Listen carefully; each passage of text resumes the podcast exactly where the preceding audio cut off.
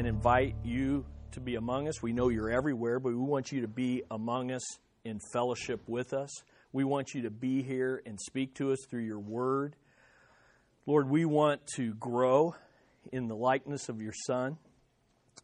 Father, we want to learn better today how to confess our sin.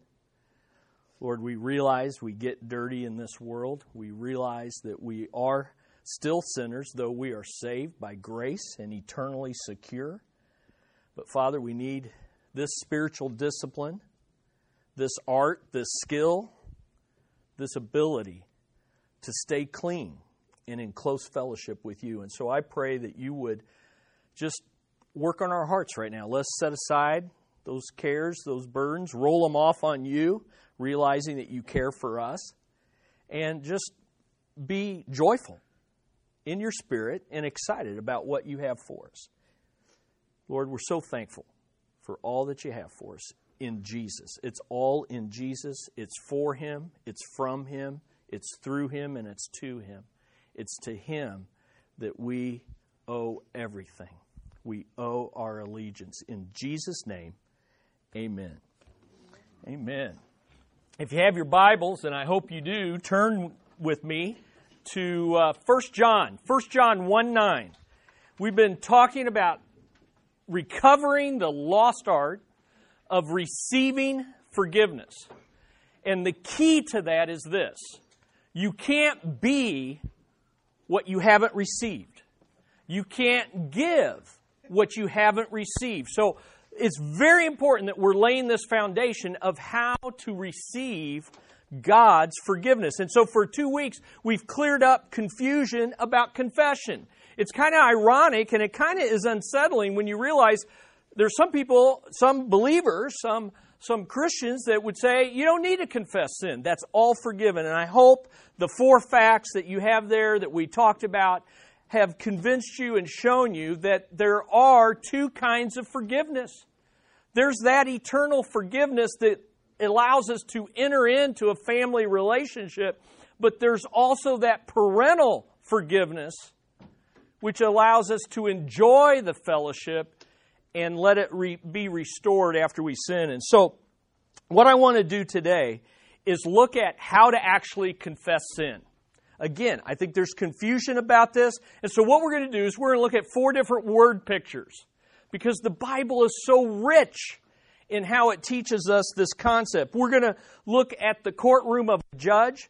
We're going to look at the palace slash temple of a king. We're going to look at an upper room dinner party. And then we're going to go to that most intimate of relationships right in the home between a father and a son. And it's all going to teach us this how to receive forgiveness after forgiveness. How to receive forgiveness after forgiveness. So, the first place we want to go or enter into is the courtroom of a judge, and it's right there where we see point number one John the Apostle taught. John the Apostle taught the condition of forgiveness to his disciples in 1 John 1 9. And so we've seen that passage for the last two weeks. So just look at verse 9. If we confess our sins, there's the condition. He's teaching his his disciples, which he belovedly calls his children, he teaches them that the condition for forgiveness of sins as forgiven believers, if we confess our sins, he is faithful and righteous to forgive us our sins and to cleanse us from all unrighteousness. Now, we want to take that phrase, if we confess our sins. I would venture if we ask, hey, what do you think that means? There'd probably be a whole group of us with all sorts of different ideas of what we do. And maybe you've been a Christian for a long time and you're in the habit of doing it a certain way. Well, I hope we'll all learn something about actually how to do it. Here's the basic idea of that word confess. The word confess, the basic idea is acknowledging your agreement with someone about something. It's acknowledging that I agree with you with someone about something. And the someone we're agreeing with is who? God. And the something we're agreeing about is what? Sin. And so the biblical idea of confession in that verse is this acknowledging your agreement with God about your sin. That's confession. Agreeing, acknowledging your agreement with God about your sin. And so it's basically saying this Heavenly Father, I've sinned against you and I've wronged you by, and then naming your sin. I've done this. Therefore, I owe you and I'm indebted to you. And I'm building off the previous lessons where we talked about that forgiveness is the cancellation of a debt that we owe someone. And so basically, we're saying, God, I'm in your debt because here's what I did. And basically, confession is coming to God so that He can shine the light of His righteousness and holiness on our sin. It's coming to the light. And in first, or actually in John chapter 3, 20 through 21, in Ephesians chapter 5, verses 11 through 13, Paul, Jesus, they teach us the mark of a believer. The mark of a believer is that we run to the light so that our sin can be exposed and so that God can do the work only He can do. So, you say, well, okay, that's pretty easy. I acknowledge my sin and I just agree with God. But I want to break that down further into five aspects. There's five aspects to confession because I, I just, it's just it's like looking at a diamond with all these facets, and each time you turn it, you see something a little different. And I think by breaking it down this way, I'm not saying these are like rigid steps. I must do this and then I must do that. No. When we really are broken about our sin, all five aspects are present. All right? And it can be present like, boom, I'm convicted and I'm broken. Or it can happen over months and even a year, like King David. It took a year for these five aspects to enter into his life before he really confessed his sin before God. So let's look at it. Five aspects to confession. First of all, agreeing with God. Agreeing with God about your sin as you see it in light of His character, as you see it from His perspective, and as you see it according to His standard. I really think this aspect of confession is the hardest one. This is what it requires the divine working of the Holy Spirit to convict us from within. It requires the preaching and teaching of God's Word to convict us by His Word. It requires the fellowship of believers to say, hey, I'm seeing something in your life.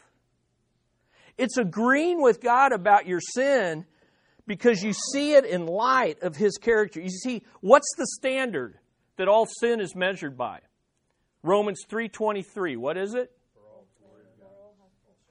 For all have sinned and fall short of the glory of God. So it's seeing my sin not because my mom or my dad said it was sin, not because uh, our my pastor or our church says it's a sin. I'm seeing it because I see God's glory, and all of a sudden things that I didn't think sin, suddenly I see as what? Sin. And maybe some things that I thought was sin, suddenly I see as not sin because I see them that the standard is God's glory, not, not maybe man made rules. You see, God's law is the target. And if we break one law, we have sinned. And so God's law, so that's why sin is called missing the mark. You see, this aspect of confession reminds us that God is the judge, God is the lawgiver, and God is the law himself. And He determines what is sin. He determines when I've sinned. He determines if I've sinned. And He determines what I should do about my sin. So the first step is seeing it. And it's basically saying this You're, you are God when it comes to sin, and I'm not. That's the idea. You are God when it comes to my sin, and I'm not. Second, second aspect is this admitting that you've sinned in a specific way. Once you've agreed with God and seen it from His perspective, then the next step is logical. Admitting that you've sinned in a specific way. And what are some ways we sin? Well, sin is thoughts that no one hears, right? Sin can be feelings. You ever felt jealous, envious, hateful? And sin, of course, are actions. But we sometimes think actions as only sins of commission. Commission meaning I don't do, I, I, I, do what I shouldn't do. I know I shouldn't do this, but I do it anyway. Sins of commission. But what we overlook often, are, yeah, just, you, you know how to spell it. Sins of omission. Sins of omission is what we often overlook. And what are sins of omission? Yes, what we should do, but we don't do. And that's the one I think we overlook the most. All right? So there you go. And basically, admitting that you have sinned in a specific way covers these types of areas and then names it. What is that thought? What are those feelings? What is that action? Naming and it's basically saying this to God. You're right about this sin and I'm wrong, and I was wrong to fill in the blank. Fill in the blank. Third aspect, accepting responsibility. Accepting responsibility. So first we agree that what I did was sin, and then we admit then we admit that we did it, and then we accept responsibility. Because you realize you could agree, you can do these first two without accepting responsibility. You do realize that, right? See, do you see how these aspects are interrelated? So you can cut this off at any place. Okay, yeah, God, that's sin. But it wasn't my fault. It was, you know, blame shifting, right? Or you can say, yeah, I did it, but my circumstances. See, you're not accepting responsibility for your sin before God first and foremost. This is why when, later when we read uh, Psalm 32, David says, Against you and you only have I sinned. And yet, this, I mean, that's one of the most ironic uh, verses in the Bible. He had murdered someone, he had had someone murdered, and he had committed adultery, probably out of pressure due to his position. And yet he says, against you and against you only. Because until you see the offense against God, you haven't seen it. And so basically, this aspect of accepting responsibility comes down to this I am guilty before you, God. And I am the one to blame, no one else. I am guilty and I am blameworthy. The sin is mine, and so the guilt and the blame is mine, and I have to answer to you for this. That's the idea. So here's, here's kind of what, what we should say in our heart I will seek to forsake this. I will seek to restore. I will seek to repay. I will seek to replace with what you require and desire. In other words, I accept full responsibility, not only for what I did, but repairing what I broke, restoring what I took. And sometimes that's not possible, but it's an attitude of, I wish I could. And if I can, I'll do everything possible to do that. That leads then, now you're ready for the fourth aspect that we typically think of, and that's asking. Now you're ready for the asking aspect. So you see, when you think about confession, a lot of people just think of this idea, or maybe this idea, or they just come down and do the asking of forgiveness. But it's all of this agreeing, admitting, accepting, and then asking, asking for forgiveness and restored fellowship. So here's, as forgiven believers, here's how we ask for forgiveness Lord, forgive me according to your promises that are grounded in your character. 1 John 1 9. That promise, if we confess our sins, He is faithful and just to forgive us our sins. He's faithful and just. The promise is grounded in His character. Lord, forgive me according to your provision that's guaranteed in Christ. He's my advocate. He's my atonement. I ask not because I deserve it, I ask because of what you've done for me in Christ. Lord, forgive me according to your power of your Spirit. Your Spirit that you gave dwells in me, And He's holy, and He can cleanse, and He can and he, and, and He convicts, but He cleanses as well. So here's the idea. I'm asking you to forgive me for fill in the blank and restore to me the joy of my salvation. Not restore to me my salvation. You don't lose your salvation, but what you lose is what? The joy of it. The joy of it. And restore the fellowship that I had with you. Again, you're not asking for a restoration of a relationship, it's the fellowship that was lost. Now, here's the aspect that only believers can do, and that is the affirming aspect. The affirming aspect. In other words, when you ask God's forgiveness, you don't have to wait for it as a believer. You don't have to say, well, maybe He'll write it in the sky. Maybe somebody, you know, will come along and tell me that God has forgiven me. No, affirming that God is faithful and just to forgive our sins and cleanse us. You just simply say, Thank you, Lord, for forgiving me in Christ and for restoring the joy of my salvation and my fellowship with you and others. Now, give me the grace to face the consequences or any permanent fallout of my sin. This is a wonderful this is a joyful. This is what enables you to move on without regret, without letting your past hinder you from serving the Lord in the future. Because you say, Lord, I know on the basis of your promises, your provision, and the presence and power of your Spirit, I am forgiven. Amen?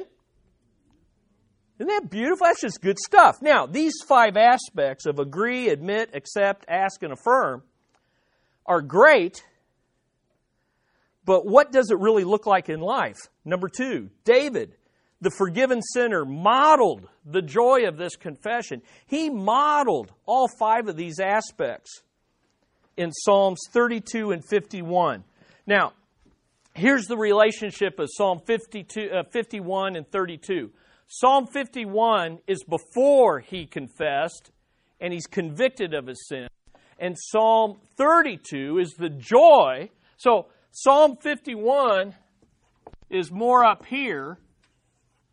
I'm sorry, that's the abbreviation for Psalm. And this is Psalm 32. And if you read, and we, we, we're not studying those Psalms today, but if you read those Psalms, he takes you all five of these aspects. And hey, you know what? That outline's not inspired. You might find a few aspects that I didn't cover. Just make sure they begin with A, Jim, okay? And then you're okay. But all I'm saying to you is you're going to see those ideas, all right? So let's look at Psalm 32 just to flesh this out because, you know, these aren't just words on a page. This is real life stuff that gets lived out in real life, having committed real sin. All right, so let's look at Psalm 32. He starts off, it's evident that he's in the affirming stage. Look at verse 1. How blessed, joyful, happy is he whose transgression is forgiven, whose sin is covered.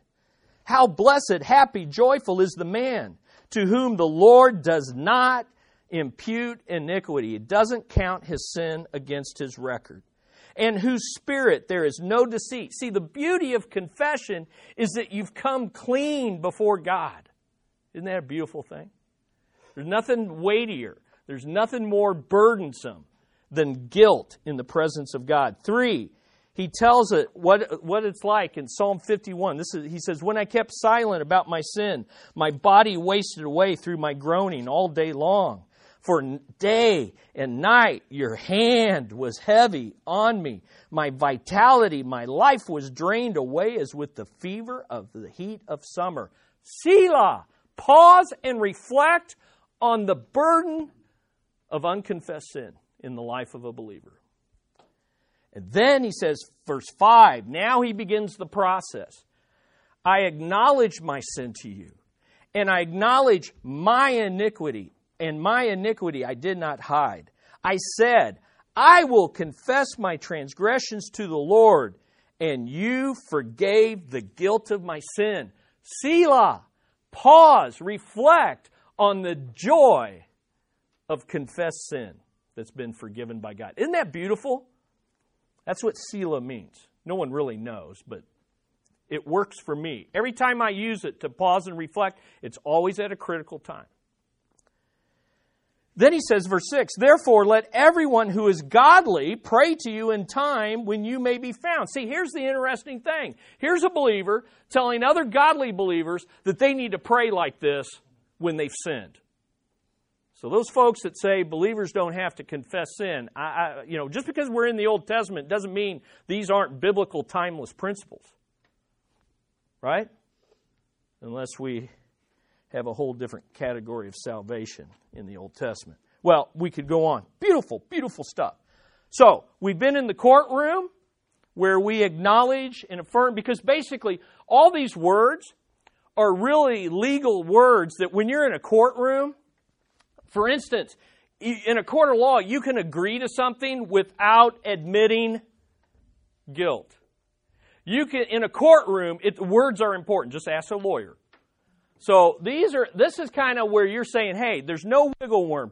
I have done it and I own it. Okay? Now we've gone to the palace of a king and the most powerful man who was one of who was God's ruling mediator. And though he sinned, he had to come before God just like everybody else. Now let's move to the upper room where there's a dinner party. in point number three Jesus the Master demonstrated, Jesus the Master demonstrated the necessity of frequent confession, forgiveness, and cleansing to his disciples in John 13. So turn your Bibles, John 13.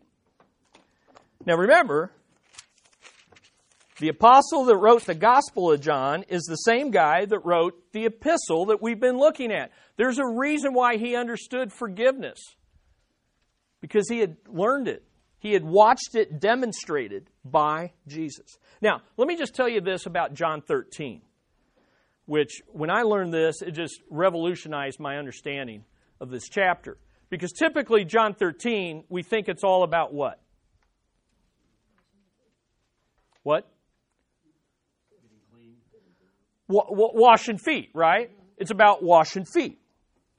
But underneath that, and through that, Jesus is teaching, if you read the chapter, he's teaching three things for God's people. Love one another. The chapter begins about love. He, this is all a demonstration of love. Loving one another. He talks about serving one another. That's what the feet washing is all about. It's about serving. And the third thing that often gets overlooked, it's about forgiving one another. And let, that's where we want to look. So let's look at verses 3 through 11. So are you with me? You got your Bibles turned on, opened up, whatever you're doing with your Bible? Let's look at verse 3. John 13, verse 3. Jesus, knowing that the Father had given all things into his hand, and that he had come forth from God, and he was going back to God. In other words, Jesus knew who he was, where he came from, why he was here, and where he was going, which enabled him to humble himself and be seen as less than he really was. The biggest hindrance to us serving others is we don't want to be seen as less than we think we are. But when your identity is secure in Christ, people can mistake you, and you're okay because God knows who I am. All right, so he does that. And he got up from the supper, and he laid aside his garments, and taking a towel, he girded himself. So he, he took the lowest position. He dressed the part, he acted the part, he was the part of a servant. Then he poured water into the basin, and he began to wash the disciples' feet, and to wipe them with a towel which was girded, with which he was girded. He's down there, right in their stinky feet. He's right down there, and he's washing it with the towel that's wrapped around him. He's doing what should have already been done. They're already sitting at the table. You were supposed to get your feet washed. Why? Because it was table fellowship, not like these circular tables, but you were sitting next to one another. So, Jemima, your feet right there in Carmen's face. Not a happy sight, right? Maybe, I don't know. Maybe you have beautiful feet. I don't know. I do. You do? Okay. Well, you're a confident lady. You see what's happening? This should have already been done. But they were too proud to do it. And so Jesus begins to do this. So he came to Simon Peter and he said, and, and Peter says to Jesus, Lord, do you wash my feet? As though he was like had it all on you know if peter really understood what was going on peter would already be washing everybody's feet right? This is false humility. Lord do you wash my feet? And jesus answered and said to him what i what i do you do not realize now but you will understand hereafter. And peter said to him uh, nothing like correcting the master okay? You've already stuck your foot in the mouth he tries to warn you and you proceed and say, "Well, there's room for one more foot. I'll stick the, you know, I'll stick another one in there." Never shall you wash my feet. And Jesus answered him, "If I do not wash you, you have no part in me." How important. Whatever he's doing, how important is it? It's very important. It's very important. So, Simon, being the erratic overreactor, says to him, Well, hey, if that's the case, Lord, not my feet only, but my hands and my head. Wash it all. So, do you see the extreme swing? What was his first reaction? Never, don't touch me. You'll never wash anything of me. And now what's his reaction? What's he want washed now? Do it, do it all, Lord. A little shampoo, little back scrub, do the whole thing, right? And Jesus said to him, Peter, you blew it again. He who has bathed needs only to wash his feet, but is completely clean. And you are clean, but not all of you, because who was still at the table? Who was still in the room? Judas. For he knew the one who was betraying him. For this reason, he said, Not all of you are clean. Now, with that uh, uh, address of, of Judas, and what he has said to Peter, it becomes very clear what this is really referring to. It's referring to salvation and forgiveness after salvation. There's two words for wash in this passage. Do you see verse 10? Verse 10, the word is bathed. And in the original, that is in the perfect tense. And why is that important? Because it's an act that was done in the past that has ongoing results into the future. So, in other words, when Jesus gives you a bath, this would be glorious for kids. Wouldn't this be great, moms, Dana? Wouldn't this be wonderful? Bathe them once, and it, it's done forever. Wouldn't that be great? That's the idea. The idea is you have been bathed and you are still clean because of that bathing. The second word in this passage is the word that's translated wash, but it's always in the present tense or the aorist tense. You say, what's the significance of that? It means you need to be continually washed. Acts of washing that are ongoing. Now, Let's keep on. Let's go on. Keep moving. Two extremes to avoid in this passage. Well, let me say this. We're going to hit it again. The idea of being bathed is being justified and declared righteous and totally forgiven. Judas was not saved. The rest were. They all had a bath by a, a gospel bathing. Judas had not. But even though they were saved, they still needed their feet washed and that is ongoing cleansing and confession of sin. So, we see in this passage, thanks to Peter, see that we learn the most because Peter's on the, on the, in, in, in the house. Two extremes to avoid. First of all, thinking you're too good to never confess your sins. You want to avoid the extreme of thinking you're too good. Look at verse 8. What's the word that he uses in verse 8? Look in your Bibles. What's the word he used? Never. Never. That is pure pride. Now, he doesn't know what he's saying, but it's pride. He's saying, look, we don't want to be too proud to say, look, I just, I'm too proud to confess my sin. I don't want you to wash my feet. And there's a variety of reasons why that. Maybe we've been taught that Christians can be sinless. Wrong. Jesus said, If I don't wash your feet, you have no part in me. Yeah, but Lord, my feet aren't that dirty. Who tells us when our feet are dirty? Yeah, but they're not that dirty, Lord. No, who tells us when our feet need washing? Jesus. Yeah, but I'm one of the apostles. I'm a pastor. I'm a Sunday school teacher. I've been a Christian for a long time. I'm justified. God's declared me right. He's already forgiven that. No, don't be too proud to confess your sin. Second, thinking you're so bad, you need to be saved again. Thinking you're so bad. This is where then Peter went to. Oh, if washing's important, give me a bath. And Jesus said, No. If you've been bathed, you're still bathed. If you've been cleansed, you're still clean. But that part of your body in that culture that walks through the day, that walks through the day and can't help but get dirty in those open toed sandals, that part that then comes into fellowship with others, and your feet, your stinky, dirty feet are in, in their face, that part I need to wash on a regular basis. You see, sometimes we can have a false humility that's too proud to receive forgiveness. See, maybe a lot of this stuff that we're teaching this morning, you have bought into, you believe, and you believe it so deeply that you have a hard time affirming that I've been forgiven. I've asked for it. He's heard me.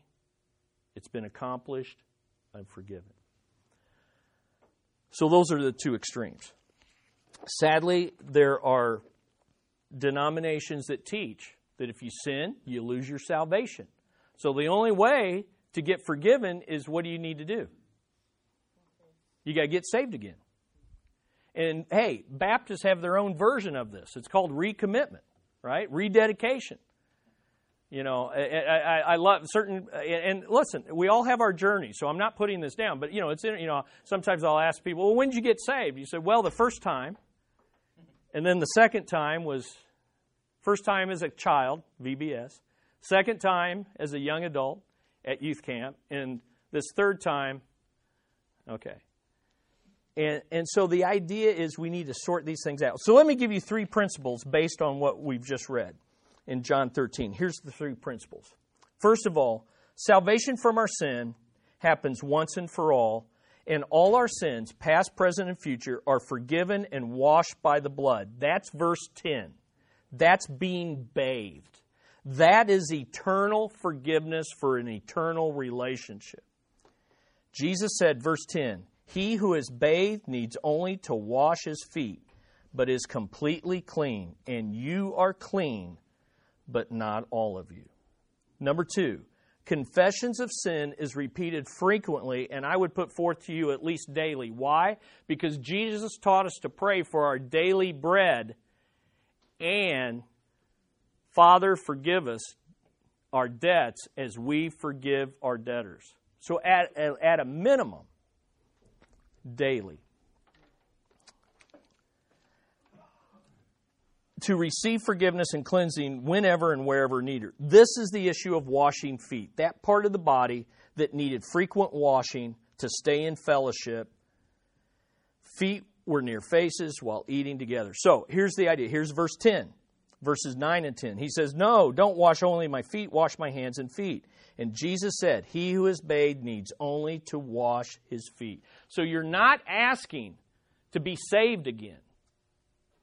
You're asking for specific sins that have made your heart dirty and broken fellowship either with God or with others. All right? And then number three, confession of sins is never, ever the basis of our salvation in the Son or acceptance by the Father. Please understand, we don't do daily confession of sin in order to earn the Father's acceptance or to deserve what Christ has done for us. I like this because he says, verse 10, look again at verse 10. He who is bathed needs only to wash his feet, but is completely clean, and you are clean.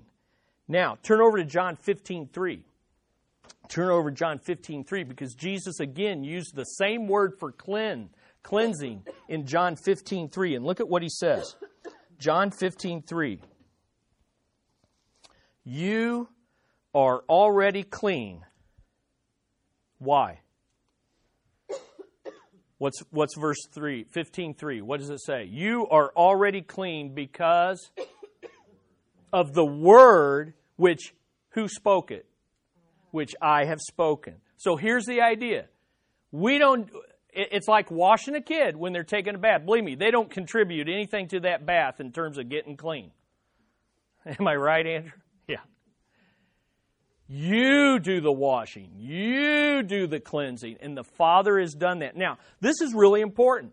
Why are we why are we saved? We're not saved because we keep confessing sins. That's works religion.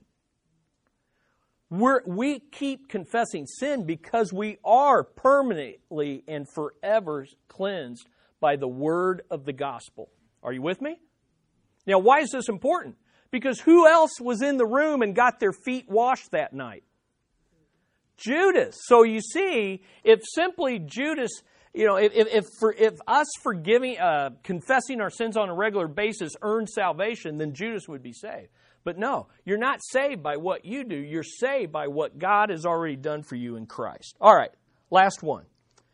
We've gone from the courtroom to the palace slash temple to upper room fellowship. Now we're in the personal, most personal, most intimate place, the home of a father and son. And number four, Jesus the storyteller illustrated confession, forgiveness, and cleansing to his disciples in the parable of the prodigal son. So turn with me in your Bibles to Luke 15. Let's look at Luke 15. Now, I hope you're getting the idea. All these aspects we just keep seeing these aspects, okay? And so now we're going to the famous passage of the prodigal son. Let's look at verses 11 through 24. And he said, A man had two sons. The younger of them said to his father, Father, give me the share of the estate that falls to me. So he divided his wealth between them. And not many days later, the younger son gathered everything together and went on a journey into a distant country and there he squandered his estate with loose, debauched living. Now, when he had spent everything, a severe famine occurred in that country, and he began to be impoverished. So he went and hired himself out to one of the citizens of that country, and he, and he sent him into his fields to feed swine, which for a Jewish person was the lowest of the lowest of the low. You couldn't get any lower and he would have gladly filled his stomach with the pods that the swine were eating, the, the, the pig food. And no one was giving anything to him. Now, here's the transition. But when he came to his senses, he said, How many of my father's hired men have more than enough bread, but I am dying here with hunger? I will get up and go to my father and will say to him, Father, I have sinned against heaven and in your sight. You see, he's, he's right here in this area. He's, he's, he's moving into the agreement, the admitting, and the accepting. And it's all happened. He's talking to himself because confession and repentance and conviction begins in the heart. Okay? So he says this I'm no longer, uh, or I, I, will go in himself, I've sinned in heaven and in your sight. Verse 19, I am no longer worthy to be called your son. Boy, he's owning it. Make me as one of your hired men. He's broken, he's contrite, he's humbled. So he got up and came to his father. There's the key. But while he was still a long way off, his father saw him and felt compassion for him and ran and embraced him and kissed him. And the son said to him, Father, I have sinned. Now notice, he will repeat word for word what he had already rehearsed in his heart. Father, I have sinned against heaven and in your sight. I am no longer worthy to be called your son. And before he can continue with his confession, but the father said to his slaves, Quickly, bring out the best robe and put it on him, and put a ring on his hand and sandals on his feet, and bring the fatted calf, kill it, and let us eat and celebrate. For this son of mine was dead and has come to life again. He was lost and has been found. And they began to celebrate. Now, again, all I'm showing this to you is it's a picture of the aspects of confession that I think are as valid for an unbeliever in getting saved as they are for a believer who is already forgiven. So let's look at these five stages to confessing sin. The first is the returning stage. The returning stage. Run to the Father with a humble and broken heart. He see he had he had to go back. It's the whole thing. If God seems distant to you, who is moved? So who needs to return? We do. Now, he physically had to, but it's a picture of what? I have turned from you and I have dabbled in my sin. Now I need to return to you in the brokenness of confession. I will get up and I will go to my father. So he got up and he came to his father. Beautiful, isn't it? The returning stage. Number two, the repenting stage. This is the repenting stage where you turn from your sin by forsaking it, owning it, and being willing to make restitution if necessary. Now, repentance is all over this passage. Look at verse 7. Repentance is mentioned twice in verse 7. It's mentioned again in verse 10. In verses 17 through 20, it's not mentioned, but it's carried out. It's carried out. Repentance is saying, Look, I've sinned against you. What I did was wrong, and I'm coming back to make it right. And his desire to make it right is as a son, I spat upon your honor by my actions. So now I'm willing to merely be a servant and no longer counted as your son. Right? That's repentance. That's repent. You know, so in other words, he's not coming home to deal with the father. Hey, I know I'll pay you back. I know, you know. He's not coming home to say, hey, you got to understand, circumstances were such that I thought you were being too hard on me. And so he's not blame shifting. He's repenting. He's repenting. And so he says to the Father in verse 21 Father, I have sinned. No blaming, no evading, no excusing. I have sinned against heaven and in your sight. I am no longer worthy to be called your son. Was he exaggerating? No, he was exactly, exactly right.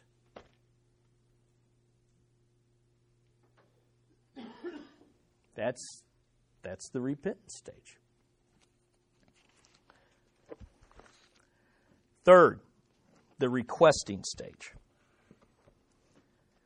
The requesting stage. Ask for forgiveness by confessing your sin, verbally acknowledging your guilt and responsibility for the wrong on your heart. Now, this is a be- this requesting stage. There is so much we could learn from it. First of all, I want you to see he rehearsed it in his heart. Why? Because words are meaningless unless they come from the heart as we get in in the weeks ahead on how to ask and give forgiveness, the hardest thing for us as, as believers is to believe the words of someone who's hurt us, right? Someone who says, Look, I was wrong. And uh, we immediately think, But you don't look like you think you were wrong.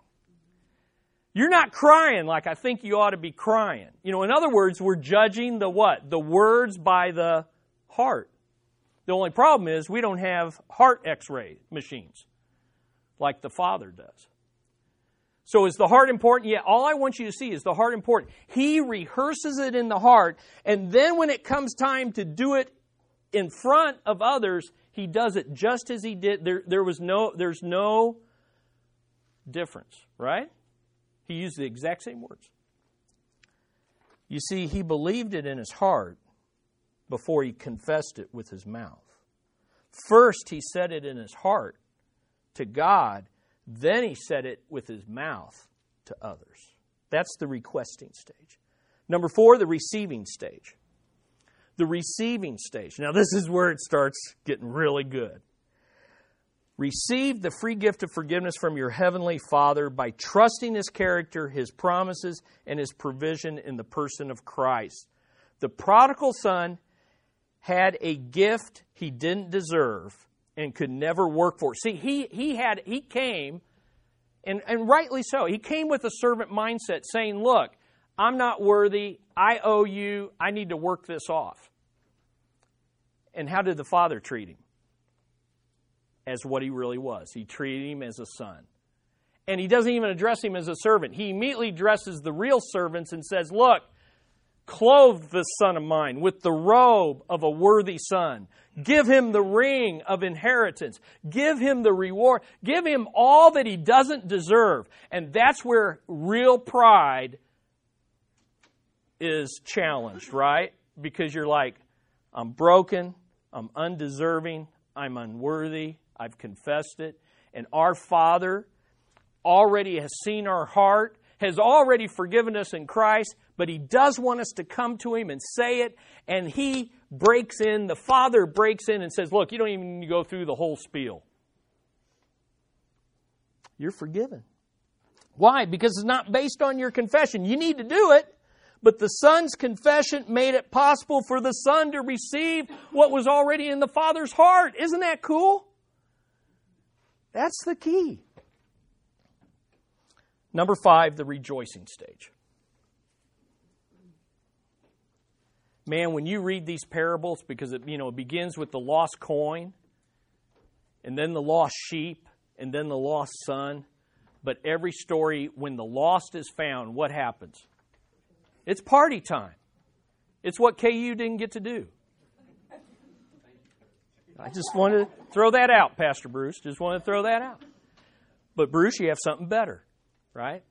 We have heavenly parties. Because every time we come to Him, He forgives us, and then we, this is the reaffirming stage, affirming stage. Rejoice, I've been forgiven. Now, let me say, the reason I called these stages is because they're not steps you do. Are you with me? These aren't steps that you mark off. So you're, you're saying, wow, uh, do I have to remember all this? No, no, no, no. We're breaking down the spiritual work that happens in your heart. But why do I say they're stages? Because you have to go through a process to come to repentance. You have to go to a process where you're ready to request forgiveness, whether it's from God or if it's from others. You have to go through a process where you actually accept what Christ has already given you. You have to go through a process where your broke, your joy in being forgiven is greater than your brokenness of your sin. So please don't, I'm not giving you mechanical steps. I'm just showing you the breakdown of a spiritual process. And I, I just take great comfort in David, who was a man after God's own heart. But it took him a year to go through these stages. It took him a year to demonstrate, but here's the deal by God's grace, he did it, and any of us can do it if we'll just come to God and receive. Isn't that beautiful? Now, here's the good news, and we end on this. Receiving forgiveness after forgiveness through confession of your sins is the blessing that will set you free to be forgiving toward others. I really believe that more Christians are not forgiving because more Christians are not confessing their own sins. When you come before God and are broken, that enables you to give greater grace to others. Amen?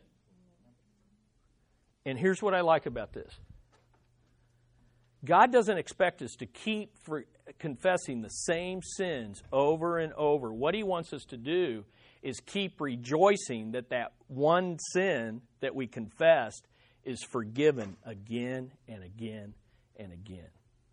Amen? I hope some of you are set free today. I think some of us need to begin to practice this spiritual discipline. I think some of us need to settle in on this affirming stage and let the past be the past and move on in serving the Lord. Amen? Man, this is just good stuff. It's challenging to me, and I'm growing in it, and I want all of us to grow in it. Let's go to the Lord in prayer. Wow, Father, you're man, without your your divine wisdom and your word, the Bible, we'd be clueless. We we'd be left to psychobabble. We'd be left to our own foolishness. We'd be given each other advice that would be deadly. There's a way that seems right to man, but it leads to destruction. Lord, your word sets us free. and it reveals your heart. Lord, I pray for the rest of this series now, we start implementing this in the lives of other people and in our own lives. I pray, Lord, though, that we will grow in this discipline of receiving the forgiveness, the blood bought, promised, secured forgiveness that is ours through the gospel of Jesus Christ. In His name we pray. And all God's people said, Amen. Amen. Go forth and be cleansed